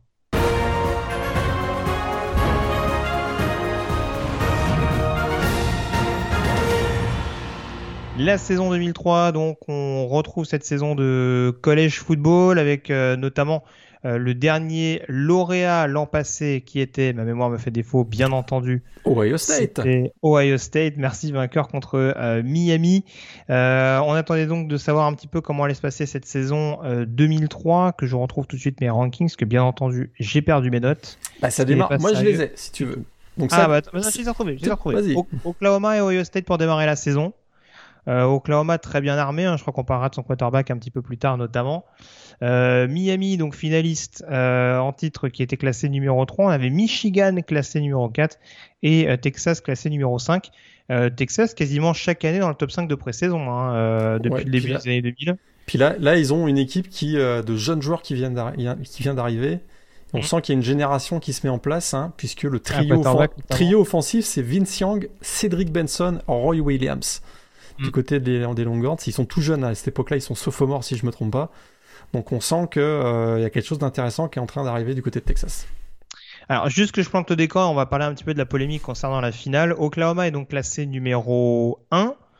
Euh, les Sooners qui vont être l'équipe la plus fringante, hein, on va le dire, euh, tout au long de cette saison. Euh, ils vont reprendre un petit peu le rôle de Florida à coller des tartes à tout le monde. C'est impressionnant là. Ouais, mais ce qui va leur coûter un petit peu cher, si je peux dire ça, même si ça leur coûtera pas la finale au, au, terme de la saison, euh, c'est qu'on est encore dans une espèce de polémique. Ça contribue en tout cas à cette polémique en finale. C'est que pour la deuxième année en trois ans, le finaliste du BCS n'est même pas le vainqueur de la division Big 12. Exact. Euh, ça, ça crée la polémique effectivement parce que euh, Oklahoma a connu une saison régulière de folie en attaque. trois résultats pour illustrer la saison des Sooners en, 2003. Ils mettent 65 à 13 à Texas dans le Red River Showdown. Red, River Showdown. 52 à 9 contre le voisin Oklahoma State. Et alors là, la perle, hein, les, supporters des Aggies de Texas A&M ne veulent plus entendre parler de ce match. 77 à 0 contre Texas A&M. Voilà, c'est à peu près la saison de, Oklahoma cette année-là. Et effectivement, tu viens de le dire, ils chutent en finale de conférence euh, Big 12 il chute face à Kansas State, mais j'aurais même tendance à dire il chute face à un joueur qui était en état de grâce ce jour-là, Darren Sproles. Allez voir le match sur, sur, YouTube si vous avez l'occasion. Et ils se font, ils se font même taper hein, en finale de la, conférence euh, Big 12, puisqu'ils perdent 35 à 7 ce jour-là. Ah ouais, une vraie raclée. Une, vraie, une vraie, vraie raclée. Et euh, plus rien ne fonctionnait pour le quarterback, donc Jason White, qui était le quarterback vedette de, de Oklahoma à l'époque. Et puis il y avait, du beau monde autour de lui. Hein. Jones, ce sont des joueurs qui n'ont pas eu euh, ensuite des carrières en NFL, mais qui à l'époque étaient vraiment dominants. Kejuan Jones au poste de running back, Mark Clayton, excellent euh, receveur. Et en défense, il y avait notamment un linebacker, Teddy Lehman, qui avait gagné tous les trophées défensifs, en, défensifs en 2003, qui n'a pas eu non plus une carrière dans la très grande carrière dans la NFL, mais voilà, une grosse, grosse équipe de Oklahoma qui chute en finale de la, de la Big 12. Et effectivement, ça nous amène donc à un scénario à 3 euh, Oklahoma et les deux autres larrons pour deux places seulement en finale du BCS. C'est ça. Alors du coup, on a, deux programmes notamment qui vont commencer un petit peu plus bas dans le top 25. Euh, USC classé numéro 8. Hein. On avait dit notamment que USC pour la deuxième année de Pete Carroll en 2002, ça avait bien bien grimpé dans la hiérarchie. je me demande s'il n'y a pas un, c'était pas un Rose Bowl qu'ils avaient. Euh... Attends, je retrouve ça. 2002. Là, ils ont gagné. Orange Bowl qu'ils avaient gagné contre Iowa, pardon. Ouais, tout à fait. Donc, euh, et là, en l'occurrence, euh, saison 2003 où tout va bien, parce qu'en l'occurrence, il y a eu le départ de Carson Palmer, on en avait parlé en NFL, mais il est remplacé par un certain Matt Lennart. Matt Lennart. Et on a également donc LSU classé numéro 14, euh, là aussi en plein boom depuis l'arrivée de, de, Nick Saban, qui a un petit peu de mal à confirmer euh, notamment euh, dans, dans, des matchs un petit peu couperés, mais on a vu notamment qu'ils ont remporté. Alors, attends que je vérifie. Ils, non, ils avaient perdu justement contre Arkansas l'année dernière en finale de conférence sec. Et là, ils gagnent, ouais. Et là, ils gagnent contre Georgia, effectivement, 34-13. Une seule défaite contre Florida en milieu de saison. On se dit, à, mm. partir de cette défaite contre Florida, bon, c'est peut-être pas l'année encore des LSU, mais derrière, ils gagnent tous leurs matchs, notamment Auburn, etc. Euh, et, ils arrivent donc en finale de la SEC. Euh, d'ailleurs, ils ont battu, je pense, Georgia en saison régulière. Ils les rebattent en finale de, conférence SEC. 34 à, 13. Et, avec une équipe qui pourtant a pas le quarterback le plus, euh, le plus glamour de la, conférence, Matt Mock, mais qui va les emmener très très loin. On va en reparler dans quelques instants. Et il commence quand même à y avoir une grosse équipe autour de lui. Hein. Déjà, je regardais le coaching staff du côté des LSU, faut préciser, hein, parce que Nick Saban coach, c'est Jimbo Fisher qui s'occupe de l'attaque et Will Muschamp en défense. Hein. Exact. exact. C'est loin, loin d'être des peintres en l'occurrence.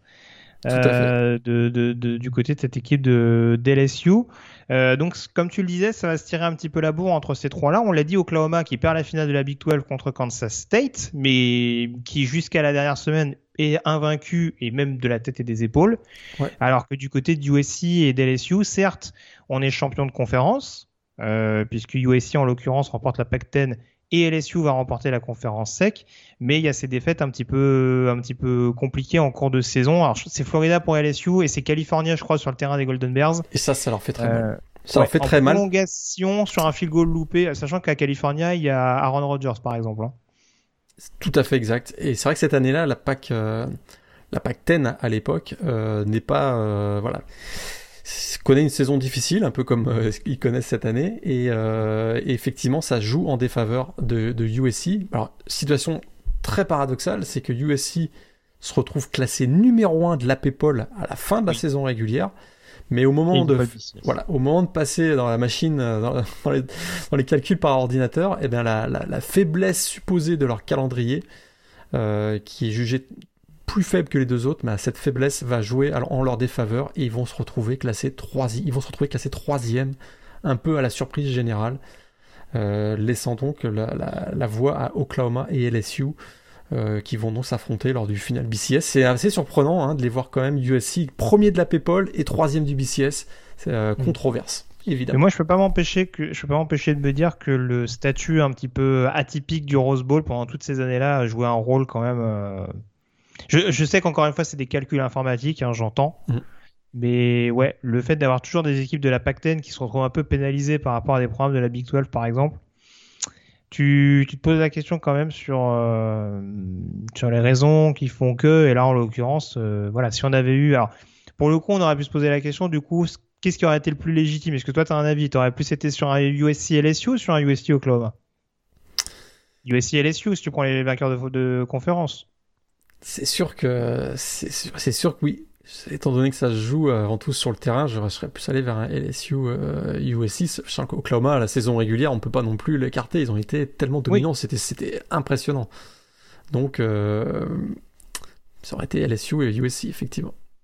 Alors parlons un petit peu de cette finale justement entre euh, LSU et Oklahoma State, parce qu'en l'occurrence tu l'as dit, donc USC va jouer le Rose Bowl contre Michigan et le gagner en l'occurrence. Euh, LSU Oklahoma, donc euh, cette finale qui s'est euh, tenue à l'occasion du Sugar Bowl à la Nouvelle-Orléans en plus. Ouais. À domicile. ça rappelle des souvenirs hein, avec quelque chose qui est passé il n'y a pas si longtemps que ça. Exactement. Donc LSU reçoit, on va dire, à domicile Oklahoma, donc en qualité de numéro 2 contre Oklahoma classé numéro 3. Et un peu à l'image de leur saison, en tout cas de leur dernière ligne droite, c'est aussi la défense qui va faire le boulot en faveur des Tigers. Exactement, parce qu'ils vont mettre euh, vraiment une pression énorme pendant 60 minutes sur euh, l'attaque d'Oklahoma, un peu comme l'avait fait Kansas State en finale de la Big 12, et euh, très mauvaise soirée pour Jason White ce soir-là, 13 sur 37, 102 yards à la passe, deux interceptions, aucun touchdown, c'est vraiment, voilà, on n'a pas du tout retrouvé le Jason White dominant qu'on avait en saison régulière, et effectivement, la défense a été, la défense de, LSU a été euh, remarquable. Il y a notamment eu un pick six hein, de, de celui qu'on voit régulièrement à la télé en ce moment, Marcus euh, Spears, qu'on voit euh, assez souvent. Sur SEC Network. Ouais, sur SEC Network, exact, exactement, qui avait réussi un pick six dans ce, dans ce match qui avait donné une, avance 21 à 7. Et d'ailleurs, Oklahoma va, rester vraiment dans le match essentiellement grâce à un, grâce à un pun bloqué qui a, qui a ramené le score à 7-7 euh, en fin de première mi-temps, si je, si je me rappelle bien. Mais de manière générale, ça a été une domination euh, athlétique et dans l'exécution de LSU qui n'a pas fait un match non plus énorme, mais suffisamment, suffisamment bon pour prendre une avance 21-14. Alors il y a quand même eu euh, un dernier drive des Sooners qui aurait pu peut-être envoyer le match en, prolongation, mais il y a encore eu une, superbe défense de LSU avec une grosse pression sur, sur Jason White. Mais de manière générale, on n'a pas vu du tout l'attaque des Sooners qu'on avait vu tout au long de la saison. Et donc 43 ans après, comme tu le disais, euh, le titre, 43 ans après le titre de 58, LSU est, est sacré. Euh, champion national du BCS, mais co-champion, puisque, euh, puisque USC restera quand même le champion de la PayPal cette année-là. Et juste pour information, il y a quand même un fait assez notable. ce que je, je, dis, c'est ça rappelle des souvenirs avec une campagne pas si lointaine que ça. Il faut rappeler qu'LSU, c'est quatre titres nationaux 58, 2003, 2007, 2019. Les quatre titres ont été gagnés au Sugar Bowl. enfin, au Superdome, en tout cas, de la Nouvelle-Orléans, j'entends. Mm. Donc euh, voilà, c'est assez, assez notable. Bon, certains diront c'est l'avantage de jouer la finale à domicile. sur l'occurrence, on voit que quand LSU a des belles équipes, euh, ils vont souvent euh, au bout. donc voilà, on retourne donc au sommet 40, plus de 40 ans après pour, pour les Tigers. tant qu'on parle des autres formations sur le devant de la scène, en cours de cette année 2003, il y a deux programmes dont on peut peut-être sur lesquels on peut peut-être s'inquiéter un peu plus à des degrés différents. Miami, tout d'abord, euh, qui va connaître une deuxième partie de saison un petit peu compliquée, un peu symbolisée par euh, la gueulante de Kellen Winslow, notamment le, le tight contre Tennessee. Et puis Notre-Dame également, qui avait connu une bonne première année pour Tyron Willingham en 2002 et qui s'écroule totalement en 2003. Exactement. commençons par Miami. C'est vrai qu'il euh, y, a, y, a quand même des victoires contre Florida et Florida State. Deux victoires contre Florida State d'ailleurs cette, cette année 2003, puisque Miami va gagner l'Orange Bowl contre Florida State. Mais il y a ces deux défaites inhabituelles face à Virginia Tech et Tennessee. Euh, et puis effectivement, ça, comme on voit que la, génération dorée ben, est un petit peu moins dorée. On a par exemple un Brock Berlin au poste de quarterback qui fait moins rêver que ses prédécesseurs. Oui, puis, qui n'est pas assez mûr, oui, c'est sûr. Ouais, exact. Puis il y en a encore. Il y a encore Frank Gore, il y a encore Kellen Winslow. On a toujours en défense Vince Wilfork et, euh, et, euh, et Jonathan Wilma, mais Jason Taylor aussi est entré le rôle d'ailleurs dans, le backfield défensif, mais on sent que c'est une génération qui arrive, euh, ben qui arrive à sa fin, et ce sera confirmé d'ailleurs dans les, années suivantes. Du, côté de Notre-Dame, bah, effectivement, il y a eu un changement donc de, de, coach avec un, effectivement un contre-coup. Tyrone Willingham a, n'a pas réussi à garder ce, programme euh, parmi l'élite, on va dire, du, pays. Ils étaient classés 19e en pré-saison, mais derrière, euh, ça va être... Euh, ils ont bien démarré d'ailleurs une belle victoire contre Washington, mais derrière, ça va être compliqué. 6 défaites sur leurs 7 matchs suivants. et, face, aux équipes, voilà, ils ont un gros calendrier quand même, parce qu'ils perdent contre Michigan, Michigan State, Purdue, USC, Florida State et Boston College un bilan de, de, 5-7. Et, pourtant, hein, cette année 2003, eh bien, ce sont les débuts de Brady Quinn au poste de quarterback. Il aura un peu plus de succès dans les années qui vont, qui vont suivre. Paraît-il. Euh, un petit mot également pour terminer, avant qu'on termine sur les dernières news liées au, au Yearbook 2003. Un petit mot d'Ohio State, le champion en titre, hein, euh, un peu plus en retrait au cours de cette année. Euh, une année notamment marquée par les soucis académiques de son joueur vedette, Maurice Claret. C'est l'implosion de Maurice Claret hein, qui se fait virer euh, juste avant le début de la saison 2003. Alors un scandale académique, hein, une enquête du New York Times a mis en lumière le fait qu'il n'a jamais mis les pieds en classe au cours de sa première année euh, à Ohio State. Plus grave, certains résultats de ses examens ont été falsifiés. En tout cas, il a été bien aidé euh, pour, les avoir.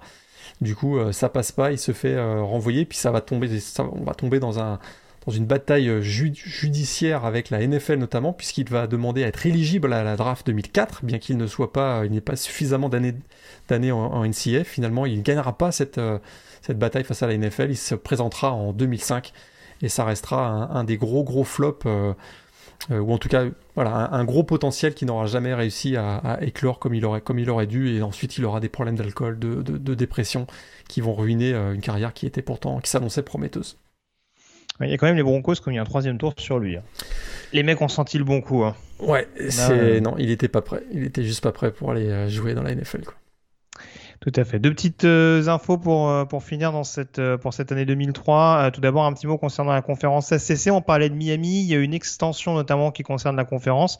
Et puis, tant qu'on parle des conférences, il y a pas mal de plus petite conférence, on va dire qu'on pourrait appeler le groupe of five de l'époque, qui commence à se rebeller sérieusement à l'échelon national. Effectivement, 2003, c'est l'année des négociations euh, entre l'ACC et plusieurs euh, équipes de différentes euh, conférences. Hein. L'objectif, c'est de passer de 9 à 12 équipes avec deux divisions.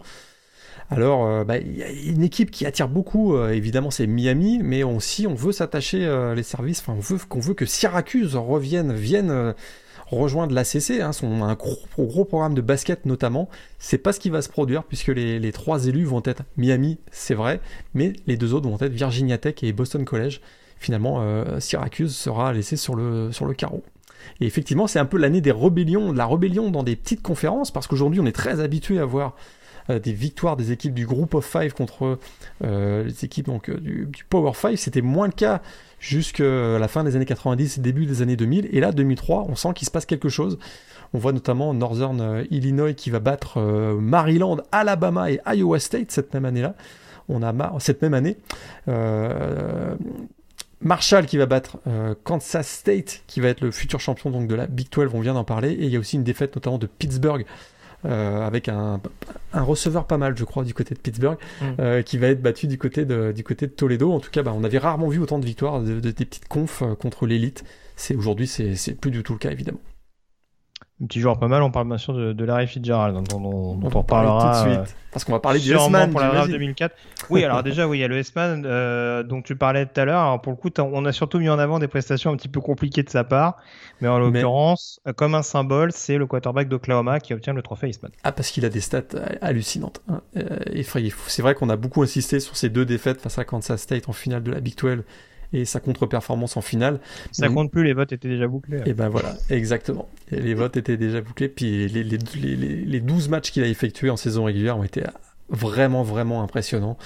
Et, euh, et donc c'est tout à fait naturellement. naturellement, il y a eu quand même euh, au vote, il y, a eu, euh, il y a eu débat entre lui et donc Larry Fitzgerald, le receveur de Pittsburgh, mais c'est donc Jason White qui va être élu S-Man Trophy 2003 il n'aura pas du tout la carrière, pas du tout de carrière NFL, en tout cas du côté de Jason White. Ouais, tout à fait. Il, finit devant Darren Sproles, non C'est cette année-là? Ouais, Darren Sproles finit cinquième. Euh, en numéro 3, bah, il y a Eli Manning, bien sûr, le quarterback de Ole Miss qui finit numéro 3. Et numéro 4, Chris Perry, le running back de Michigan qui a été vraiment très spectaculaire aussi cette année-là. Darren Sproles, donc, finit cinquième. Très bien, très bien. On passe à la draft du coup avec euh, quelques noms intéressants, quelques joueurs notamment euh, qui étaient présents euh, dans le quintet du trophée Iceman. Une classe qu'on connaît beaucoup, notamment par l'intérieur, tes trois premiers quarterbacks, Morgan. Ah bah écoute, un premier tour costaud je trouve. Hein. on a été un mhm. peu désagréable les, dernières émissions. Surtout toi, tu peux le dire. Oui, surtout moi. Là, on a 15, on a 15 Pro Bowlers et probablement plusieurs, plusieurs futurs Hall of Famer. Euh, une draft qui a été marquée par, on va revenir sur les quarterbacks tout de suite, mais une draft qui a été marquée par 7 receveurs draftés au premier tour. C'est un record. il y a eu d'autres records lors de cette draft 2003, puisqu'on a 6 joueurs de Miami draftés au premier tour.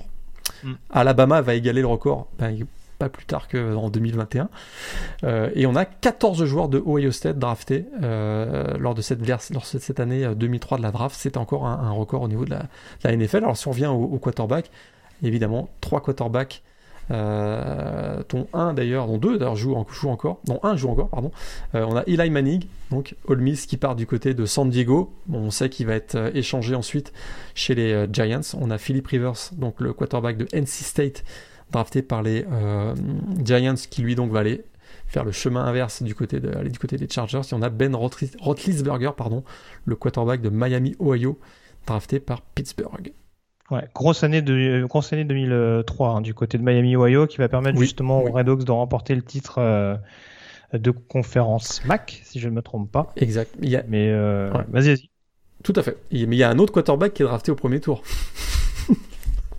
Alors attends, il, taquine, du coup, attends, un autre quarterback Ah, Buffalo. Ah bah Buffalo, on fait fort cette année-là. JP Losman, quarterback de Tulane, ça, je l'ai presque oublié. Euh... Ouais, Buffalo aussi, ah. ils l'ont oublié, je pense. Mais, ah.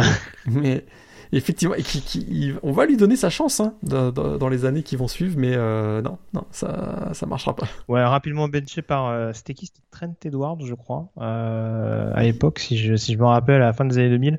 Mais ouais, JP Losman, grosse, grosse déception en, l'occurrence. En plus, il le récupère sur un trade, je crois, avec Dallas. Avec Dallas, ouais. Donc, euh, ouais, c'est bon, c'est voilà, c'est les choix un petit peu farfelus de Buffalo. Euh.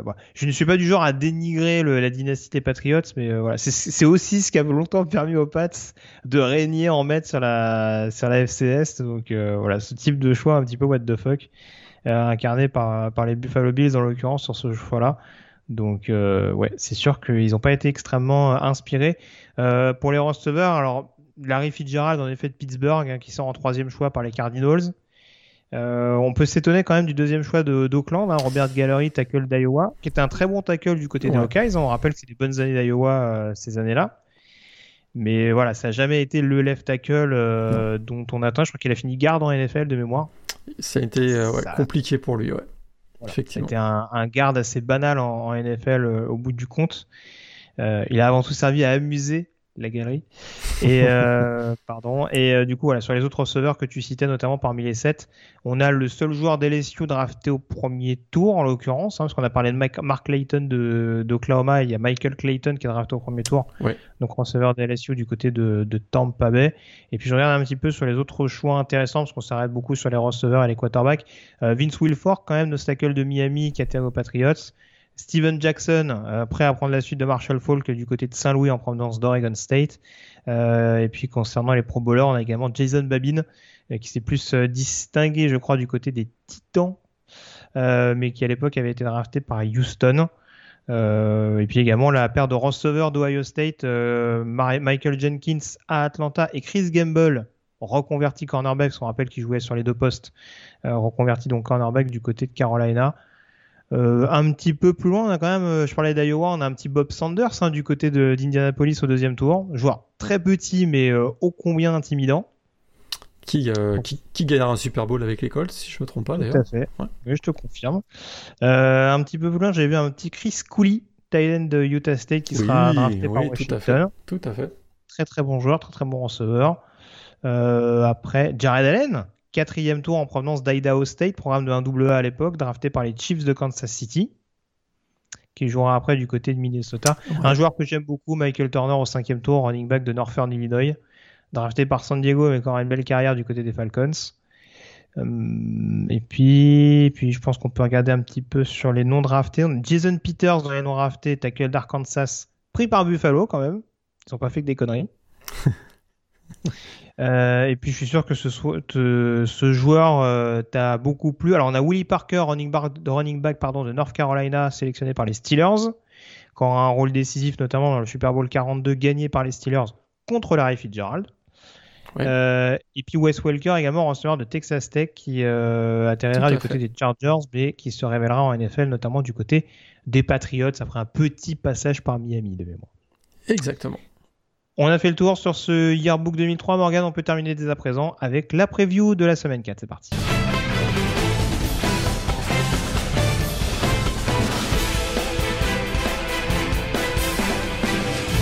La preview de la semaine 4 avec deux confrontations importantes, notamment entre euh, équipes euh, classées.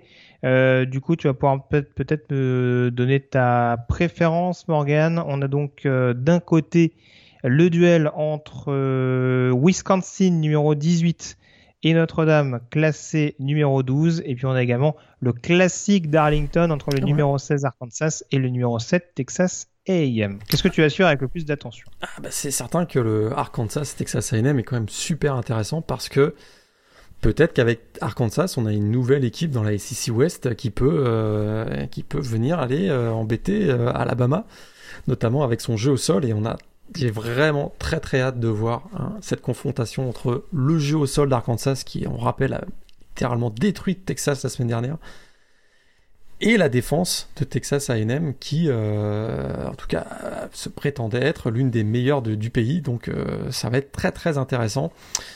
Je, je m'attends pas à un shutout euh, dans ce match entre Arkansas et Texas A&M. Et, et, on a deux jeunes quarterbacks qui qui n'ont pas l'habitude hein, d'aller d'aller gagner les matchs avec le jeu aérien. On parle bien sûr de Keji euh, Jefferson du côté donc de, Arkansas et euh, ben, Zach Calzada qui est le deuxième quarterback du côté de Texas A&M. Donc je suis vraiment intéressé de voir si Arkansas va confirmer son excellent début de saison face à Texas A&M et on a envie hâte de voir aussi si Texas A&M va résister face à une bonne équipe d'Arkansas.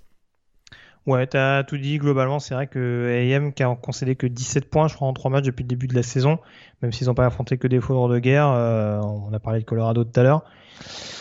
Ils vont être sérieusement testés quand même du côté d'Arkansas. Ça peut être une première répétition intéressante justement dans l'optique du match face à Alabama que tout le monde scrute euh, un petit peu fébrilement du côté de College Station. Donc ça va être intéressant à suivre. Et puis si j'anticipe un petit, un petit peu sur le Wisconsin Notre-Dame, je serais forcément curieux de voir ce que ça va donner dans les tranchées. Et il y a ce petit match-up également extrêmement intéressant euh, entre euh, Jake Ferguson et Kyle Hamilton notamment.